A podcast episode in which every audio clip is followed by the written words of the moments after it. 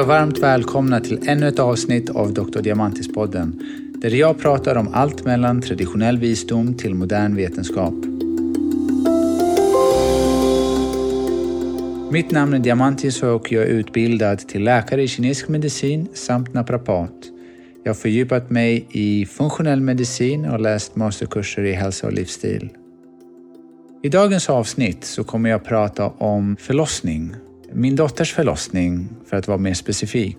Och eftersom jag har hört så många berättelser om olika förlossningar så tyckte jag alltid att det var någon form av... Hela berättelsen var lite steril, så att säga. Jag fick fakta om vad som hände när kvinnan åkte in till sjukhuset, när krystverkarna kom, om hon behövde sättas igång eller inte och alla detaljer däremellan. Men så är ju på något sätt verkligheten, det kan vi ju inte komma ifrån. Men när jag kom hem efter att min dotter hade kommit så var inte det, det minnet som jag ville eh, ha kvar och det var inte så exakt som jag heller såg hela förloppet.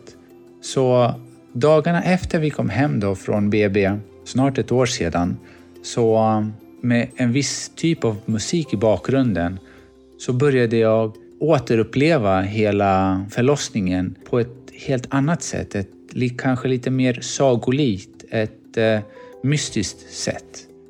Och det är det som jag vill eh, dela med mig idag. För jag har ju sagt förut också att vi har tappat lite mystiken från, från våra liv och vi har ju inte alltid levt så som vi lever nu. I en sån typ av samhälle med eh, specifika normer, tron eh, och så vidare. Så det här är min version av The Arrival. Tyvärr så är den på engelska, jag hoppas att det är okej okay för er.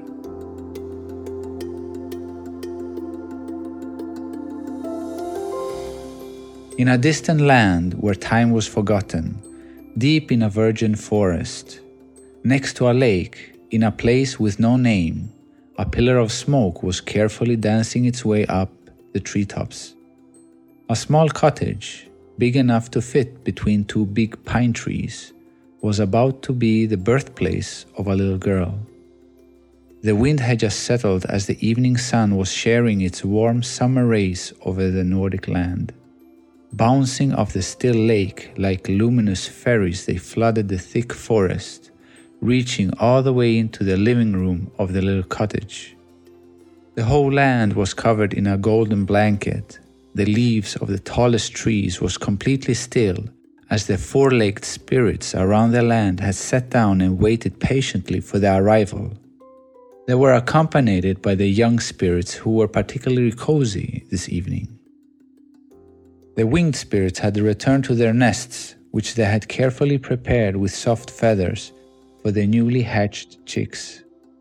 Even the spirits of water had chosen the warm sunny side of the river banks and lakes. The only thing moving on the land was the shadow of the big mighty eagle that was still circulating high above. The evening air was fresh, and one could see that even the oldest mountains at the horizon were watching. The gods had prepared this evening for the arrival of a special child. Her mother had started her pleomorphic transformation since last fall. Her womb had slowly been filled with water to become the perfect nurturing place for life to sprout. Surrounded by the void of darkness and complete silence, she grew as each day passed. Nine full moons had passed, and the time had come. A big pot with clear spring water was boiling over the fireplace to warm some cloths. The woody oak smell of the cottage had been replaced with lavender and other various flowers the man had picked from the day before.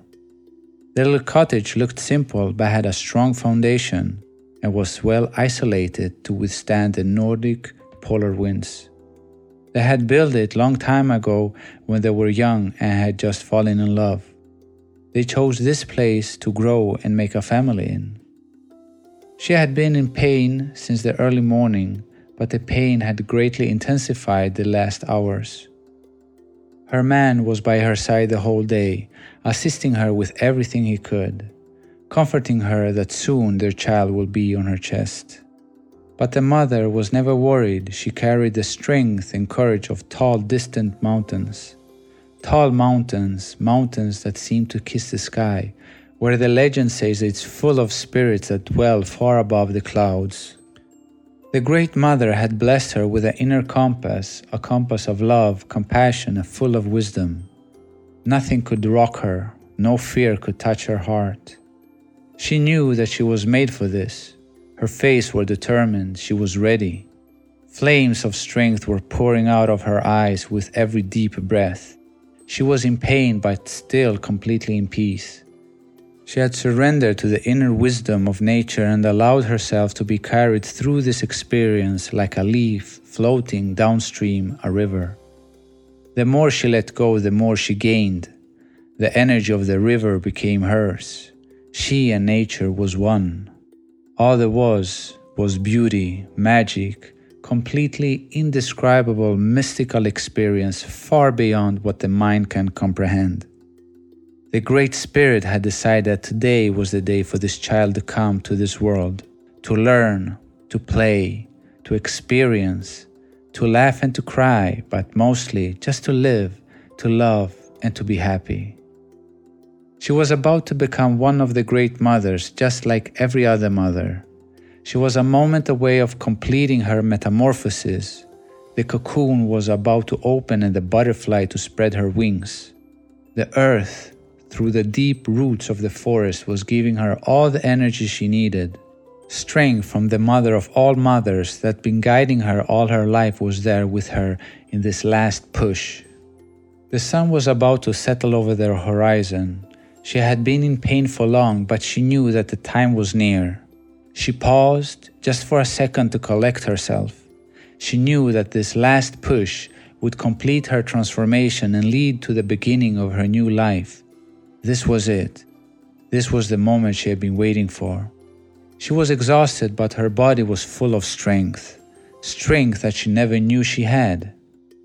The only thing she felt with all her being was that the Great Mother was there with her and that she would never let her alone. She gently closed her eyes and opened her mouth to fill each and every corner of her lungs with air. Every living spirit around the land was completely still as their anticipation grew with each moment. She tucked her chin towards her chest and clenched her fists with every bit of strength she had left. A scream of determination echoed through the forest as the flood of heat rushed down her body. The man could only stand by her side and look at this magical event the power of nature expressing itself through his wonderful woman, and never has he felt so insignificant, like a helpless infant next to giants. And there came their wonder, blessed with a goddess of the feminine. She was placed on her mother's chest as they waited eagerly for her to take the first breath. The first breath has long been seen as the beginning of life because it believed that with the entering of the first breath, the Great Spirit enters and becomes part of her. Tears of happiness and deep breaths of relief flushed down their cheeks as they too had become born into mother and father. The little family had been born deep in the forest, and outside one could hear how the entire Nordic land was celebrating. The young four legged spirits were jumping around, as did the small chicks in their nests. Every spirit, from the biggest to the smallest, just gained a sister. The Supreme had entered her heart and was observing this world through her deep, dark eyes. Big eyes like distant galaxies was gazing at her mother's face with a soft and gentle manner, telling her, I am here now. But it would take several full moons until the density of consciousness would reach the tipping point where it realizes its own autonomy.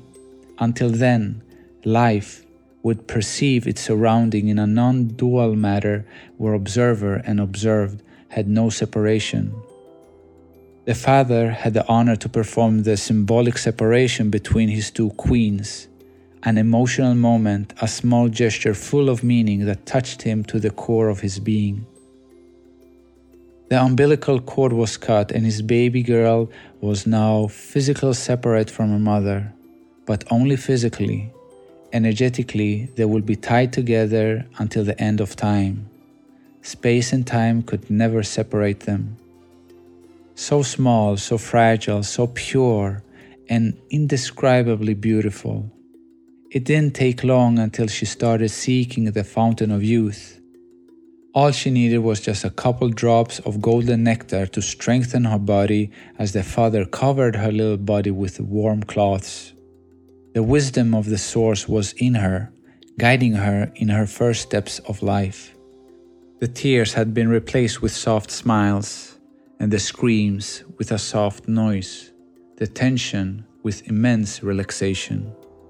The parents' hearts had never experienced something like this. They were immediate lost in their love to their little angel. Never had things mattered as little as now, because in the feat of life, nothing else was as significant anymore. Moment after moment, frame by frame, both of them were watching their little newborn with deep admiration and love. Life was perfect beyond perfection. The sun had left room for the new moon to take its highest spot in the sky. One could barely see in the forest, but the little cottage was shining full of love. Although deep into the night, the candles were still burning around the bed in order to see the little wonder. They didn't want to let her go from their eyesight, not even for a second. Their heart could not get enough from watching her. The mother had to have her on her chest. She had to sense her smell, to hear her small breaths go in and out as the father lay next to them in a state of complete emptiness. Somehow they managed to fall asleep and woke up just a couple hours later as the sun came out. Their love gave them strength and clarity. It was so surreal to wake up to the wonder and really understand the fact that The two now had become three.